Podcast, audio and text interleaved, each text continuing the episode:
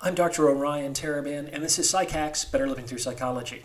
And the topic of today's short talk is Not Everyone Can Be Saved. So, this is an uncomfortable topic.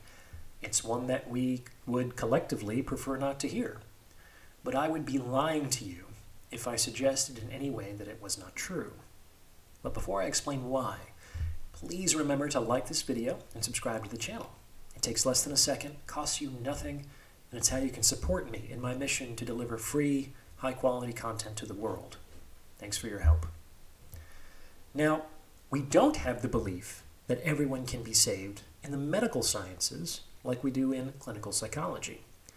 If a patient comes into the emergency room after a terrible car accident and his body has been pulverized and he's bleeding internally in 100 different locations and his brain is swelling out of his skull, only a grossly incompetent or an arrogantly deluded doctor could examine such a, such a person and say, yes, I can put this person back together just as good as he was before the accident. We all understand that the human body, the physical structure, the stuff of which we're made, has certain physical limits, and that once we exceed those limits, the body cannot be healed. Sometimes not completely, sometimes not at all. When a person recovers from a physical injury, the scar tissue doesn't have the same suppleness and sensitivity as the original flesh did. And that's something that will never change. And we generally do a good job of accepting that fact. However, for whatever reason, we culturally have this idea that no matter what a person suffers, emotionally or spiritually, that he or she can be restored to their previous level of functioning and wholeness and well being. Not only can these wounds be healed completely, but they can be healed without scar tissue. And that if some rigidity or insensitivity persists, well, that's just a failure of the therapy, which could be addressed with more or different therapy. And unfortunately, I'm here to tell you that that's not true.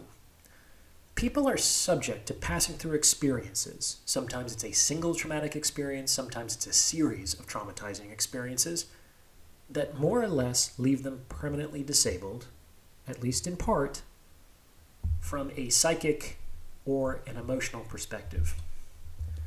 Even more frequently, when people heal from the bleeding injury and an emotional scar forms, they don't return to the same degree of sensitivity or openness that they previously enjoyed.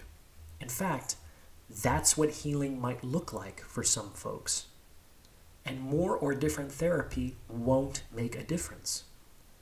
On some level, we all need to grieve the loss of that which does not return in our healing. However, this is not the end of the story. Despite our losses, we can focus on those resources and faculties that we do still possess and that may yet still allow us to move forward in the direction of our goals. Humans possess an indomitable spirit and this indomitability can more than make up for whatever was lost in the course of a lifetime. In most cases, there's enough left over for us to make a good show of it moving forward. What do you think?